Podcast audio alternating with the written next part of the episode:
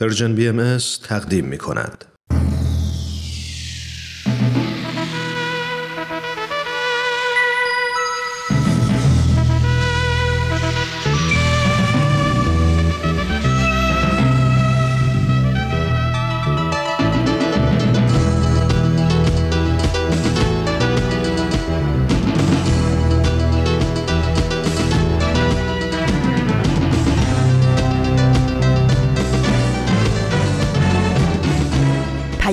دوست، برنامه‌ای برای تفاهم و پیوند دلها.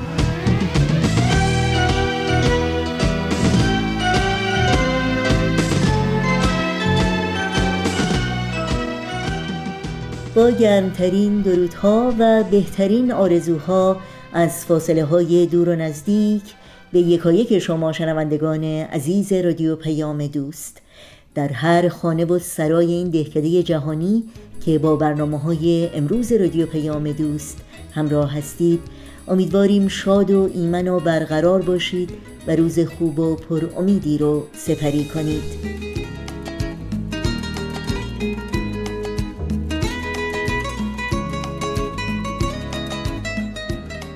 نوشین هستم و همراه با همکارانم پیام دوست امروز دوشنبه 31 شهریور ماه، این آخرین روز از تابستان 1399 خورشیدی برابر با 21 ماه سپتامبر 2020 میلادی رو تقدیم شما می‌کنیم.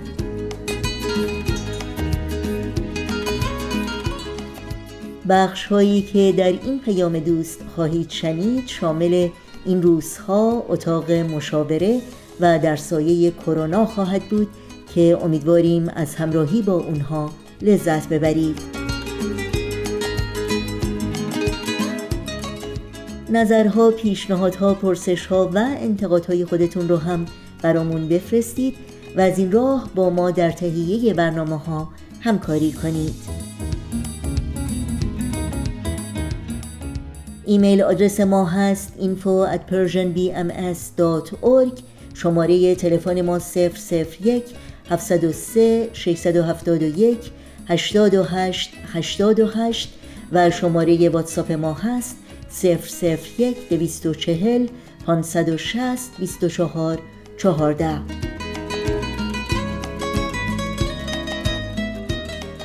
در شبکه‌های اجتماعی هم برنامه‌های رادیو پیام دوست زیر اسم پرژن BMS در دسترس شماست و در پیام رسان تلگرام آدرس تماس با ما هست @PersianBMSContact. برای اطلاعات بیشتر در مورد راه‌های تماس با ما، اطلاعات برنامه‌های رادیو پیام دوست و همینطور پادکست برنامه‌ها، از شما دعوت می‌کنم به صفحه تارنمای سرویس رسانه فارسی بهایی سری بزنید و این اطلاعات رو جستجو کنید.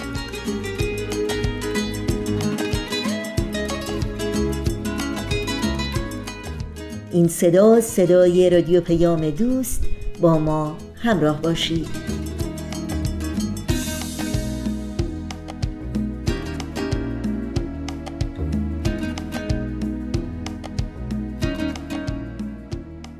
و ما امروز 21 ماه سپتامبر در تقویم بین المللی روز جهانی صلح نام گرفته که در مفهوم خاص یعنی فقدان خشونت و جنگ و دعوتی به آتش بس موقت در مناطق جنگی برای رساندن کمک‌های اولیه و انسان دوستانه به قربانیان و جنگ زدگان.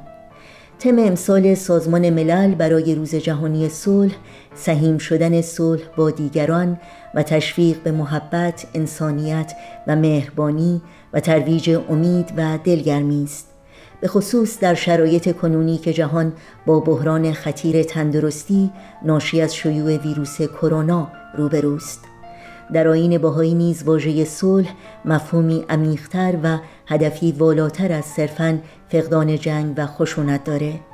مفهوم بدیع و اساسی که تمامی ابعاد زندگی فردی و اجتماعی انسانها رو تعریف و جهان رو به سوی استقرار مدنیتی نوین و پیشرو سوق میده. در این راستا با بیانی از حضرت عبدالبها که زیور این روزهای امروز می کنیم، روز و روزهای پر از صلح و مهر و دوستی برای همه شما آرزو داریم.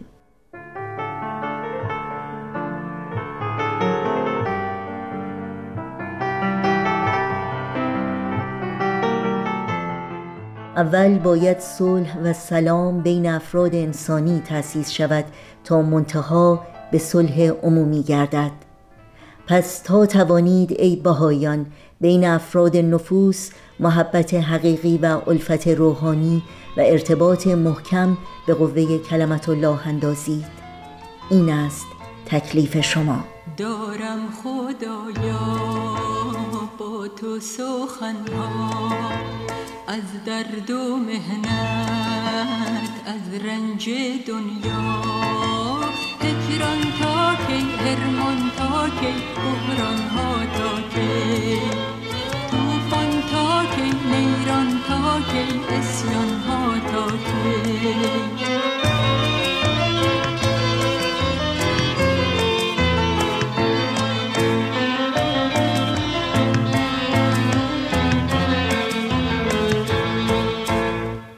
ابر تیره آخر خدایا کی می گریزد از صحن دنیا. ظلمت تا کی، مهنت تا کی، غفلت ها تا کی، ذلت تا کی، سختی تا کی، زحمت ها تا کی.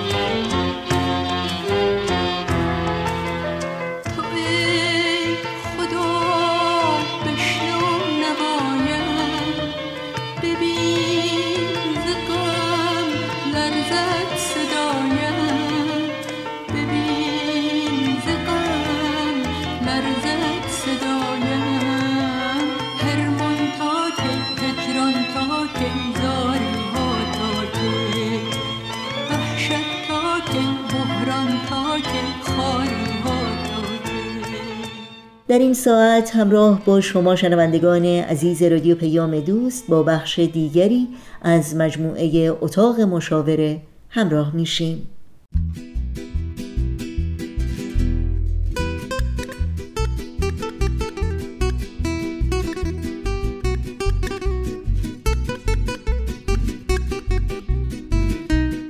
اتاق مشاوره.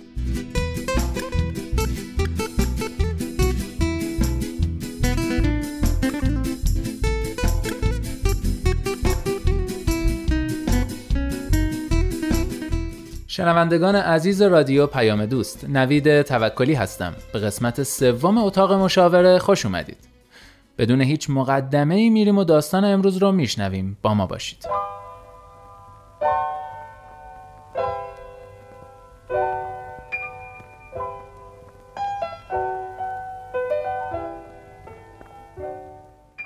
سلام، من 28 سالمه و تازگی با مردی 35 ساله نامزد شدم.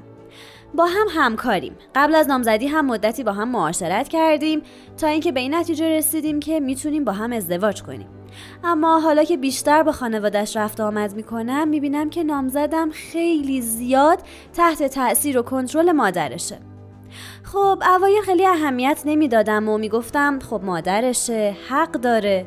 اما حالا میبینم که رابطهشون از حد طبیعی رابطه مادر فرزندی خارجه. بدون نظر مادرش حتی آب هم نمیخوره. حتی اگه قرار باشه با هم در مورد آیندهمون یا رفتن به جایی تصمیم بگیریم، اول با مادرش صحبت میکنه که این کارو انجام بده یا نه. وقتی هم که چیزی میگم یا سوالی میکنم که حالا این اجازه ها چه لزومی داره، میگه مادر من مثل مادر خودته. اینا صمیمیت رو تقویت میکنه، اما همینا باعث نگرانی و استراب من میشه. خب حالا با این ناراحتی و استراب و نگرانی برای زندگی مستقل آینده‌مون چه کنم؟ آیا من اشتباه میکنم که از نامزدم استقلال و عزت نفس بیشتری انتظار دارم؟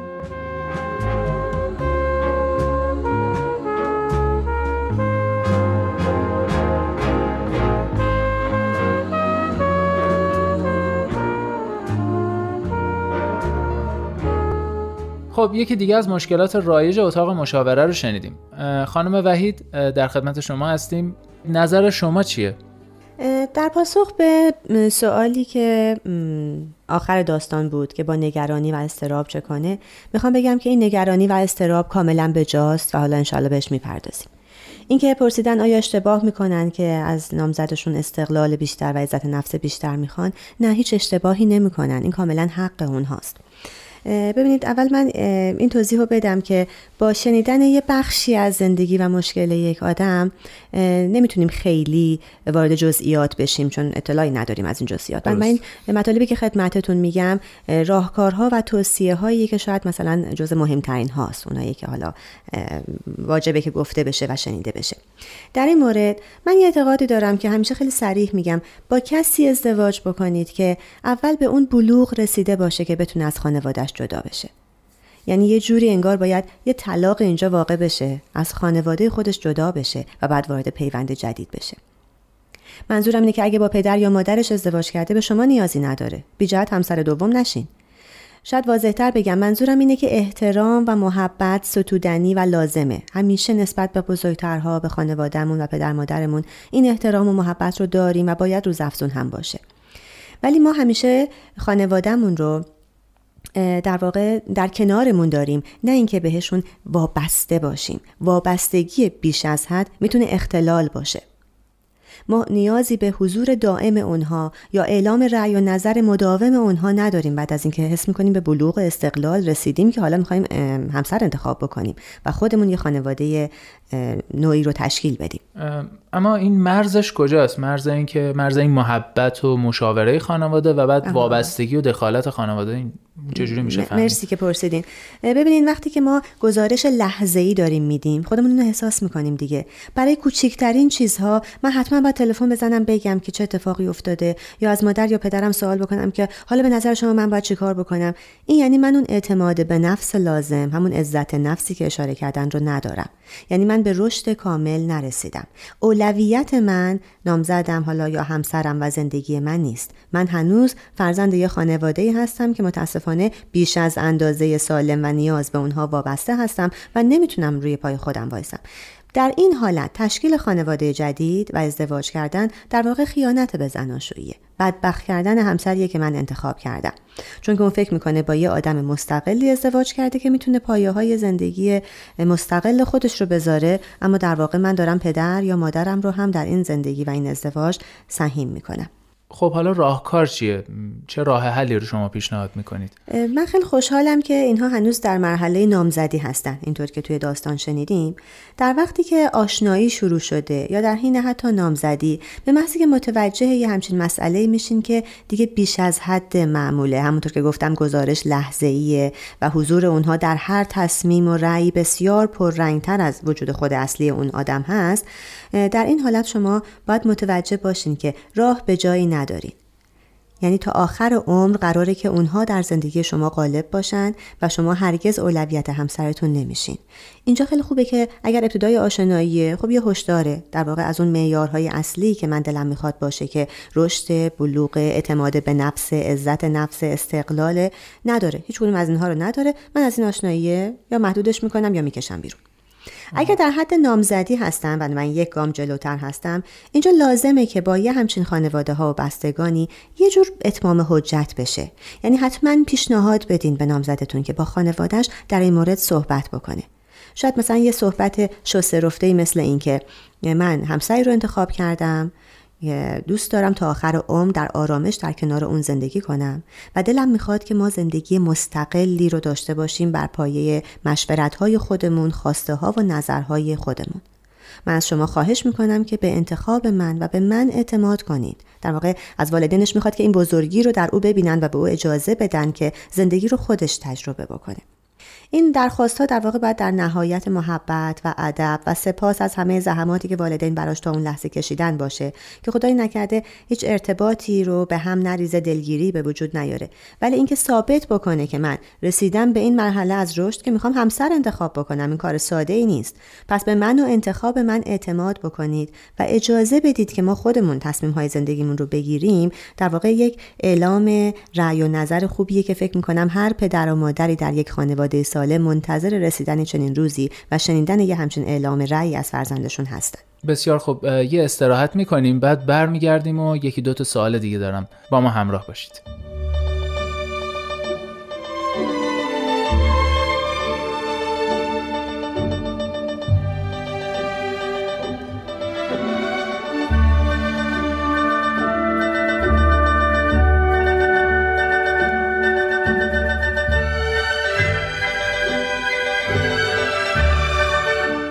دوستان عزیز، اینجا اتاق مشاوره است. من نوید توکلی هستم به همراه خانم روحی وحید، کارشناس برنامه، در خدمت شما. موضوع برنامه امروز در واقع خانومیه که با آقای آشنا شده، نامزد کردن و حالا اون آقا بیش از اندازه به خانواده‌اش و به خصوص به مادرش وابسته است و از اون طرف هم دخالت‌ها زیاده در این رابطه‌شون. کارشناس برنامه گفتن که در واقع اگر پیش از نامزدی، قبل از در واقع مراحل اول آشنایی، بهترین راه اینه که در واقع این آشنایی رو تموم کنن، اما اگر یه مرحله جلوترن، مورد در واقع در زمان نامزدی هستن، بهتره که یه اتمام حجت بکنن با خانوادهشون. سوال من اینه که حالا اگر این اتمام حجت جواب نداد باید چیکار کرد؟ ببینید، ما نیتمون اینه که تا اونجایی که میتونیم تلاشمون رو کرده باشیم، در واقع با یه اطمینانی اگر قراره این ارتباط قطع بشه بیایم بیرون. طوری نشه که مثلا چند ماه بعد یا یک سال بعد یه حسرتی بخوریم که وای اگر یه فرصت دوباره داده بودم، اگر صبورتر بودم، اگر اینو گفته بودم. میدونین راه رو به حسرت هامون میبندیم. درست. این خیلی مهمه که با نامزدمون، حالا با اون فرد مورد نظرمون، در این زمینه دقیقاً، واضحاً و صریح صحبت کنیم. حرف هامون رو بگیم، خواسته هامون رو بگیم، تعدیل کنیم نظرمون رو در صحبت و مشورتی که با او میکنیم. سعی کنیم به توافق برسیم که حرف هر دوی ما باشه، اون چیزی که قراره او بره و به خانواده‌اش بگه و حتما ترجیحاً خودش تنها بره با خانواده‌اش ملاقات بکنه. اجازه بدیم که مطرح بکنه خودش رو، حرفش رو و در واقع این جنببندی که با نامزدش کرده. و اگر حس میکنیم که او همچنان تفره میره، حتی اگه زمان کافی رو میدیم، چند بار تکرار میکنیم با ملایمت، بالاخره با سیاست و حکمت هایی که داریم، اگر تفره میره، عقب میندازه و نمیتونه، متوجه میشیم که در واقع این فرد فاکتور مهم رشد و اعتماد به نفس رو نداره. پس اصلا شاید زمان ازدواجش و مستقل شدنش نرسیده. چنین آدمی چطور میتونه فردا مادر یا پدر فرزند من باشه؟ چطور میتونه تو همه مشکلات زندگی همسر، پشتیبان و همراه من باشه؟ بخواهشم اینه که خودتون گول نزنین. اگر الان اون نمیتونه حد و مرز مسئولیت‌هاش رو مشخص بکنه و بر دوش بگیره، بعداً هم نخواهد تونست. ازدواج نکنید مگر اینکه از قبل این مسئله رو کاملاً حل و فصل کرده باشید، به یه تعادلی برسونید. شاید شما بپذیرید که حالا تو چند مورد مثلا ما این دخالت‌ها رو، گزارش‌ها رو داشته باشیم، تو چند موردی هم که خط قرمزهای شماست، خیلی محدوده‌های واضح و مشخصی براش می‌گذارید، نداشته باشین این چیزا رو. یه چنین مشکل بزرگی رو مخصوصاً الان که شروع کاره، وقتی می‌بینید و متوجهش هستید، اصلاً به خودش رها نکنید و دست کم نگیرید، روش کار کنید. امیدوارم که نتیجه مطلوب رو هم بگیرید. بسیار خوب. اما یه مسئله، فرض کنیم که یکی از شنوندگان برنامه، حالا بعضی از شنوندگان برنامه زمانی دارن این برنامه رو میشنون که خب حالا ازدواج انجام شده و الان متأهل هستن و حالا با این مشکل روبرو هستن. به قول شما شاید قبلا فکر میکردن که همسرشون تغییر درسته. میکنه، ولی خب تغییر نکرده. الان برای یک فرد متأهل چه پیشنهادی دارید؟ مرسی، خیلی مطلب مهمی رو اشاره کردی نوید جان، متشکرم. اغلب ما دوچار این تفکر در واقع زائد و اشتباه و غلط میشیم که خب این آدم مثلا این چند تا معیار رو داره، اینو اینش خیلی خوبه، این یکی رو بعداً عوض میکنم، اینو درستش میکنم، من تغییرش میدم. بله اینو زیاد میشنوم. این بزرگترین اشتباهیه که ممکنه ما بکنیم. در واقع خودمون داریم خودمون رو فریب میدیم، برای اینکه ما اصلاً نمیتونیم در فرد دیگری تغییر ایجاد بکنیم. نهایت کار و تلاش ما اینه که ما خودمون رو تغییر میدیم و تغییر ما روی محیط اطرافمون و افراد دور و بر ما تغییر ایجاد میکنه، تأثیر در واقع میگذاره. ولی اینکه من حس کنم که خب اینو درستش میکنم، نمیتونم این کارو بکنم و اغلب اینطوری روابط خراب هم میشه. حالا پس اگر که نامزدیه و یا خودم به تعادل فکری میرسم که میپذیرم این مورد و دیگه ناراحت کننده برام نیست و میتونم در واقع استرابمو تبدیل کنم به این باوری که اینم میتونه یه بخشی از زندگی ما باشه که مثلا ما این خانم رو مثلا در کنار خودمون داریم، تو همه چیزها بپذیرم به هر حال به نوعی، خب ادامه میدم میرم جلو. اگه نمیتونم و تغییری هم ایجاد نمیشه در همسرم و در بخش نامزدم، حالا مثلا شروع کاره که خب به هر حال تصمیم بعدی اینه که من نمیتونم اینجوری ادامه بدم، خودم رو میشناسم، تلاشم هم کردم، پس همینجا تا بیشتر درگیر احساسی عاطفی نشدم تمومش میکنم. ولی اگه موردی که شما میگید وارد زندگی شده و حالا یا حدسش غلط در اومده، نتونسته این تغییر رو ایجاد کنه یا ناظر بر این تغییر باشه، یا به هر حال بعدن حتی مثلا متوجه شده تازه که اینجوریا بوده و این دخالت دقیقاً الان سریع ازدواج کردم، حالا میفهمم یه همچین چیزیه، برمیگرده به خواست آدم ها و آستانه تحملمون و صبرمون. اگر من آدمی هستم که مایلم ادامه بدم، باید بدونم که کارم مشکله. حالا به هر حال وارد یه پیوند زناشویی شدم و این تقدس در واقع عقد و ازدواج مانع از اینه که ما سری به هر مشکلی و هر مسئله‌ای بخوایم اون رو بشکنیم و پاره کنیم و بیایم بیرون. پس من به تمام راهکارهای موجود متوسل میشم.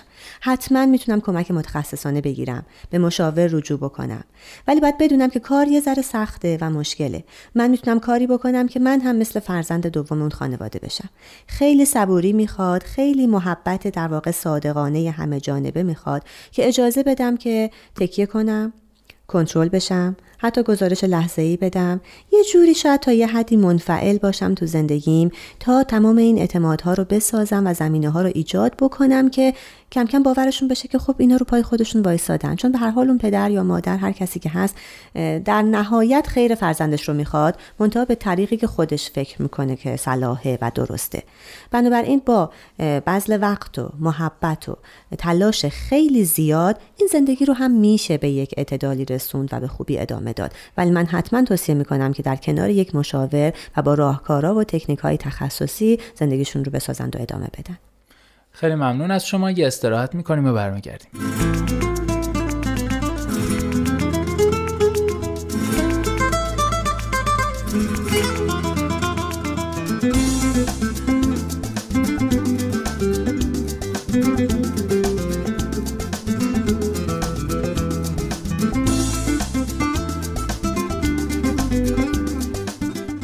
همراهان عزیز، نوید توکلی هستم با بخش پایانی اتاق مشاوره در خدمت شما.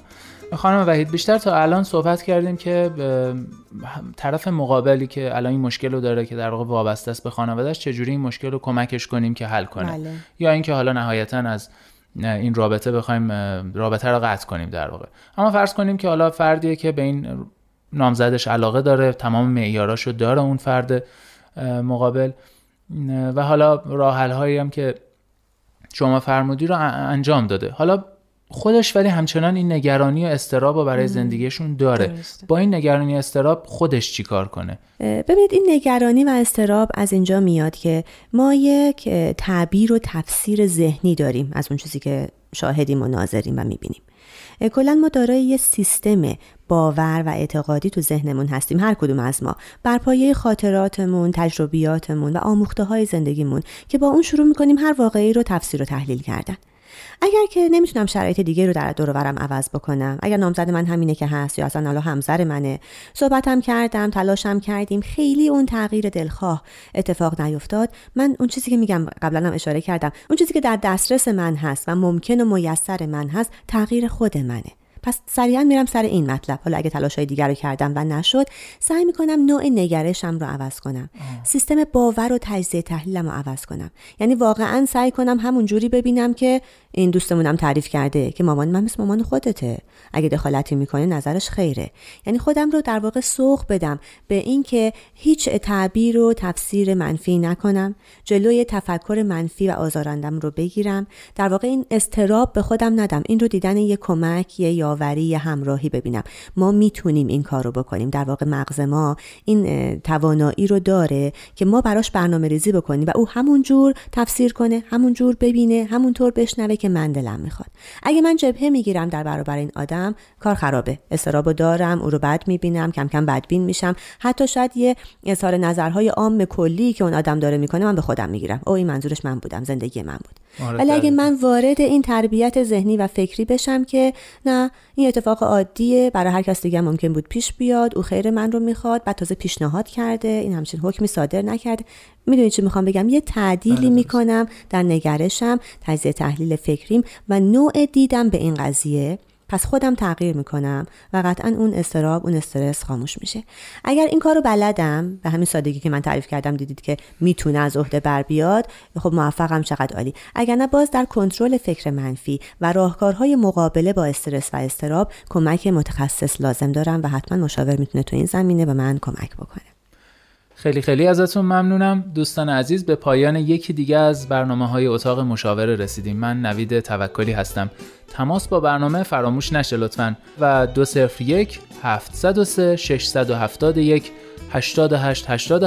تلفن ماست. خدا نگهدار.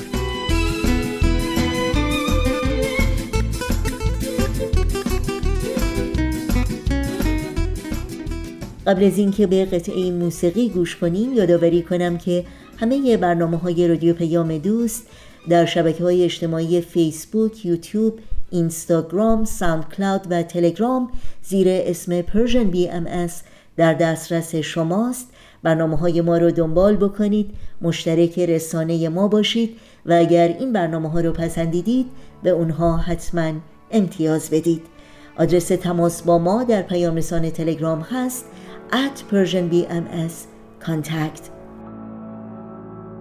سر به جنگل میگذارد آسمان از دست عشقت، تا که پشتش خم شود رنگین کمان از دست عشقت.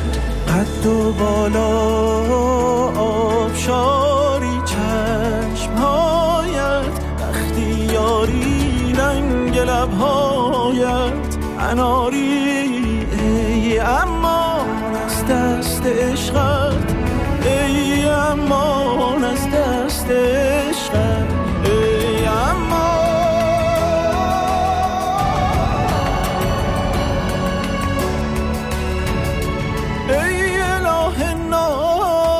کم کن گل بریز و چای دم کن، بعد از این کمتر ستم کن بر بنان از دست عشقت. حضرت انگور نم نم مست کردی، هرچه آدم میخورد بر هم دم آدم، استکان از دست عشقت.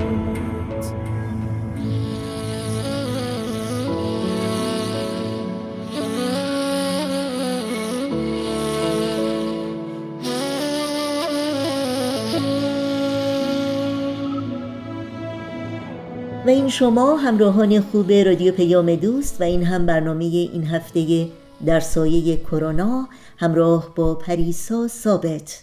سال 2020 ویروس کووید 19 زندگی هر کدوم از ماها رو در سراسر دنیا به نحوی تغییر داده. تا الان که این برنامه در حال ضبط شدنه، بیش از 8 میلیون نفر در سراسر دنیا به این ویروس مبتلا شدن و بیش از 440 هزار نفر جونشون رو از دست دادن. بعضی کشورها تونستن سریع وارد عمل بشن و طی مدت کوتاهی همه‌گیری رو کنترل کنن و به یک وضعیت ثبات برسن. بعضی کشورهای دیگه وارد فاز دوم شدن و بعضی‌ها هم در این میون هنوز در حال دست و پنجه نرم کردن هستن. صرف نظر از اینکه در چه کشوری زندگی می‌کنیم و در چه مرحله‌ای هستیم، در این دوران تجربه‌های مشترکی داشتیم.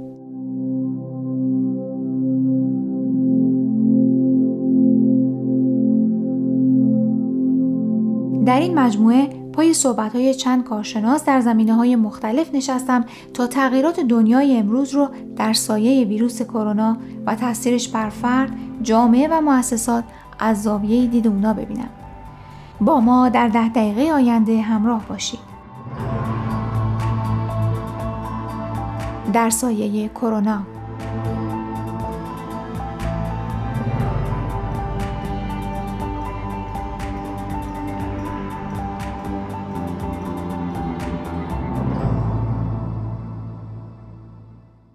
مهمان این هفته آقای دکتر هوشمند بدیعی، مدرس، مؤلف، پژوهشگر و سخنران در زمینه اقتصاده.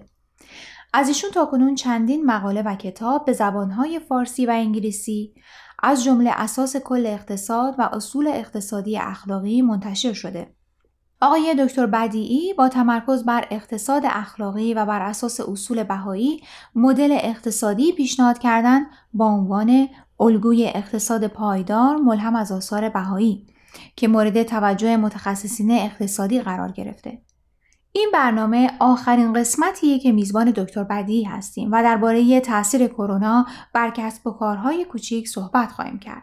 در این برنامه با آقای دکتر بدیعی راجع به کتاب اخیرشون به نام اقتصاد و آیین بهایی صحبت کردم و از ایشون پرسیدم شما در کتابتون به اقتصاد اخلاقی اشاره کردین، منظورتون چیه؟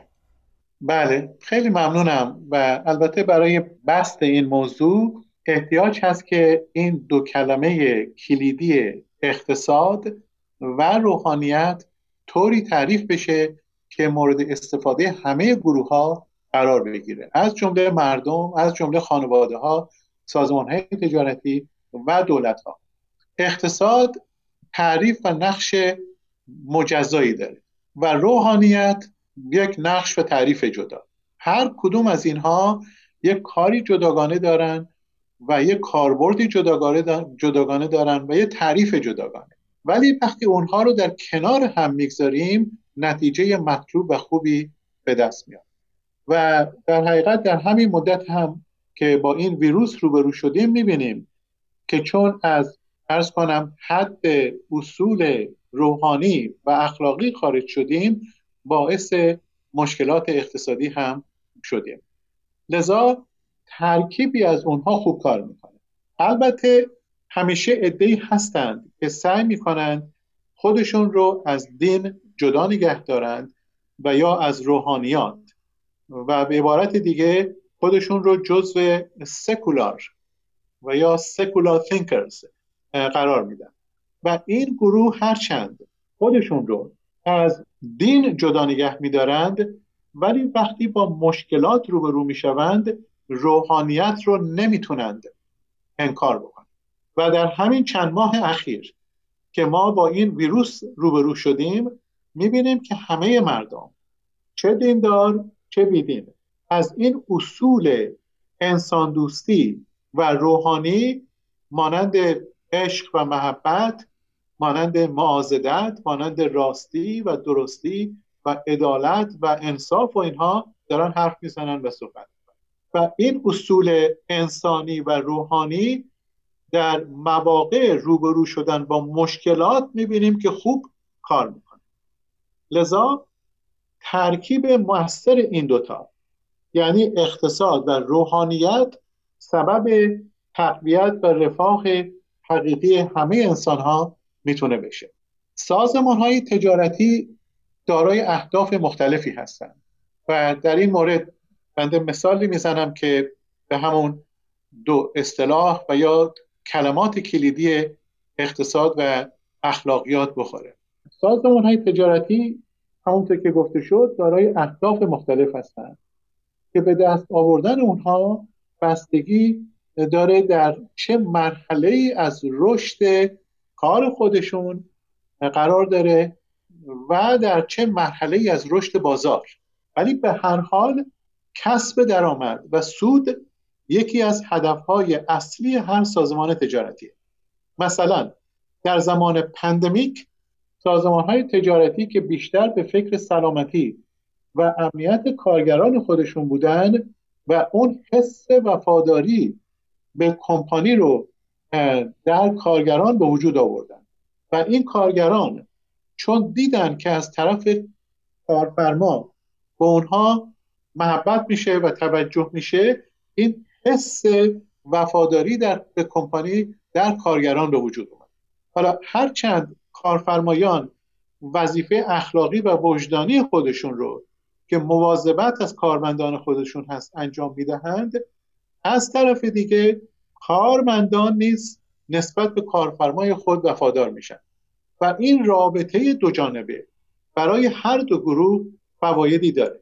ممکن هست که در کوتاه مدت هزینه کمپانی یه مقدار بالا بره و در نتیجه سود کمتری هم حاصلشون بشه، ولی در طولانی مدت چنین کمپانی هایی از اسم و رسم خوبی برخوردار میشن و خریداران بیشتری به خودشون جذب میکنن که خود این باعث افزایش عرض کنم که سود بیشتر، منفعت بیشتر در دراز مدت میشه.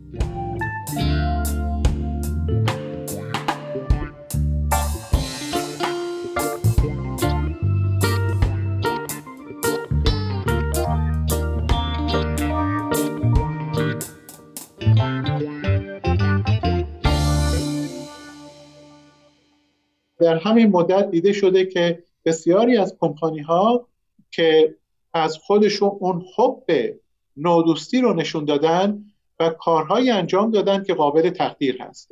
حتما شما و شنوندگان عزیزتون اطلاع دارن که در همین مدت کوتاه صدها نوع از کارخانجات و سازمانهای تجارتی کارهای عامل منفعه انجام دادن. یعنی اون انگیزه عرض کنم که نوع دوستی درشون وجود داره و دارن عمل میکنن. اگر اجازه میدید چند تا از اونها رو براتون مثال بزنم که ببینیم که این انگیزه نوع دوستی نه فقط در این سازمان‌های تجارتی هست بلکه با اون دارن عمل هم میکنن. مثلا دیدیم که کارخانجات تنباکو مشغول تحقیق در مورد کشف واکسن ضد کرونا هست. دیدیم که کارخانجات اتومبیل سازی مشغول تولید دستگاه‌های تنفسی هستند. دیدیم که کارخانجات مشروبات الکلی در حال تولید مایع ضد عفونی هستند. هتل‌های 5 ستاره آشپزخانه‌های خودشون رو در اختیار رستوران‌های این کسب‌های کوچکتر قرار دادن و بعد این هتل‌های 5 ستاره اتاق‌های هتل رو در اختیار پرستارانی قرار دادن که به خاطر ویروس کرونا و ساعات کار طولانی مدت از خانواده هاشون دور باشن. بنابراین دیده میشه که این کارخانجات و سازمان تجارتی از عهده تولید اجناس معقول و خوب برمی آیند و انگیزه‌اش هم دارن و کالا و خدماتی رو تولید میکنن که در خور مقام والای انسان. لذا این انگیزه نودوستانه در همه وجود داره و چنین کمک‌های نودوستانه امروزه به همه جای دنیا سرازیر شده بدون توجه به نوع کشور، به نوع مردم، به نوع دین، به نوع مذهب، به رنگ و نژاد و جنسیت مردم. در حقیقت مردم برای ایجاد وحدت عرض کنم که مشغول تمرین هستند و البته در هنگام تمرین نباید انتظار داشته باشیم که همه چیز طبق عرض کنم برنامه پیش بره. مشکلات هم اتفاق می‌افته. ولی همین که حاضر به تمرین شدیم میرسونه که جامعه بشری آماده هست که با هم رشد بکنیم، که همه ما با هم رشد بکنیم و عرض کنم که رفتار درست خریداران و فروشندگان رو نمیشه فقط از طریق قیمت‌ها و درآمد مردم در نظر گرفت. اخلاقیات و روحانیات باید جزئی از فرمول باشه که ما باید در نظر بگیریم. باز مثال بزنم خدمتتون. ببینید هر زمانی که من به فروشگاهی میروم و جنسی رو خریداری میکنم باید از خودم چند تا سوال بکنم که آیا این جنسی رو که میخرم لازم هست یا نه، که آیا این جنسی رو که میخرم به سایرین صدمه میزنم یا نه، که آیا این جنسی رو که من میخرم به محیط زیست لطمه میزنم یا نه، که آیا این جنسی رو که من میخرم به نسل آینده صدمه میزنم یا نه. به عبارت دیگه اگر من و خانواده من و هزاران و میلیون ها خانواده در هنگام خرید کالا و خدمات اصول اخلاقی رو به کار ببریم و آنگونه اجناسی رو تقاضا بکنیم که در خور مقام والای انسان هست، اون وقت کارخانجات و فروشندگان هم اون اجناسی رو عرضه بازار میکنن که خریداران مسئول داره. این هست که عرضه و تقاضا فقط از روی قیمت‌ها و فقط از روی درآمد مردم نباید تعیین بشه. اصول اخلاقی هم باید جزئی از عوامل عرضه و تقاضا باشه. اصول اخلاقی میباید جزئی از فرمول قرار بگیره و برای اینکه این فضایل در طولانی مدت در جامعه قرار بگیره باید جزئی از فرهنگ بشه و بهترین نسل به نظر بنده برای یادگیری فرهنگ این نسل نوجوان و جوان هست. این است که این اصول اخلاقی میبایست در خانواده ها و در مدارس به فرزندان عزیزمون آموخته بشه تا با یک بینش نودوستانه بزرگ.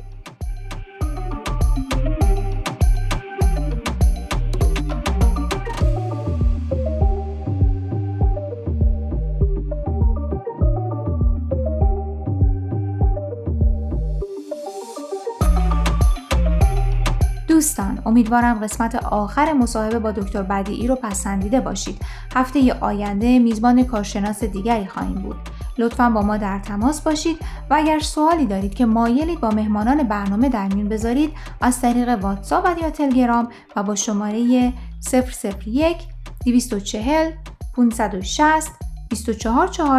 تماس بگیرید. منتظر دریافت سوالات، نظرات و پیشنهادات شما هستیم.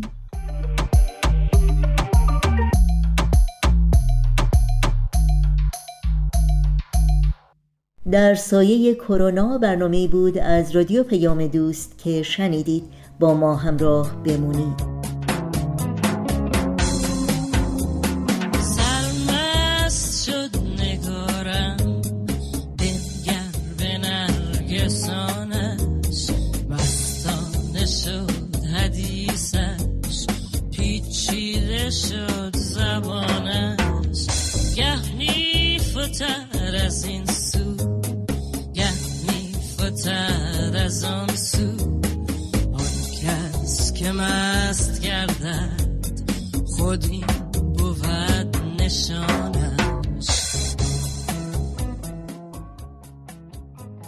شنوندگان عزیز رادیو پیام دوست، اعلامیه‌ای رو با شما در میون بگذارم و اون این که از اول ماه اکتبر برابر با 10 مهر ماه اطلاعات پخش 24 ساعته برنامه‌های شنیداری سرویس رسانه فارسی باهایی تغییر خواهد کرد و این تغییرات از این قراره: ساتلایت هاتبرد 13C، DL فرکانسی 11034،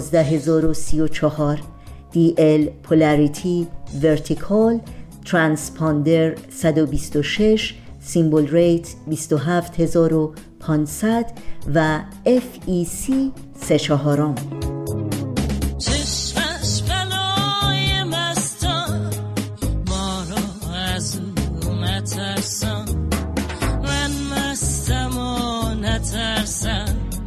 از چوب شهانش ای عشق الله الله، سرمست شد شهنشه. برجه بگیر زلفش در که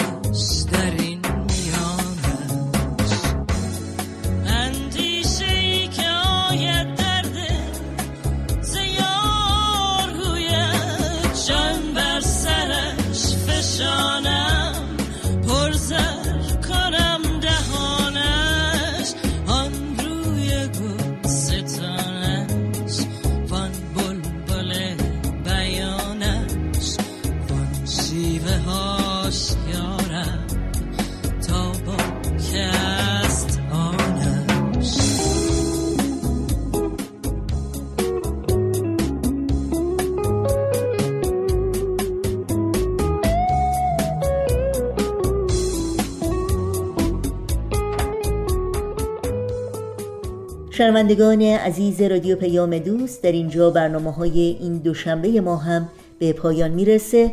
همراه با تمامی همکارانم در بخش تولید رادیو پیام دوست از همراهی شما سپاسگزاریم و با همگی شما خداحافظی میکنیم تا روزی دیگر و برنامه دیگر. شاد و پایدار و پیروز باشید.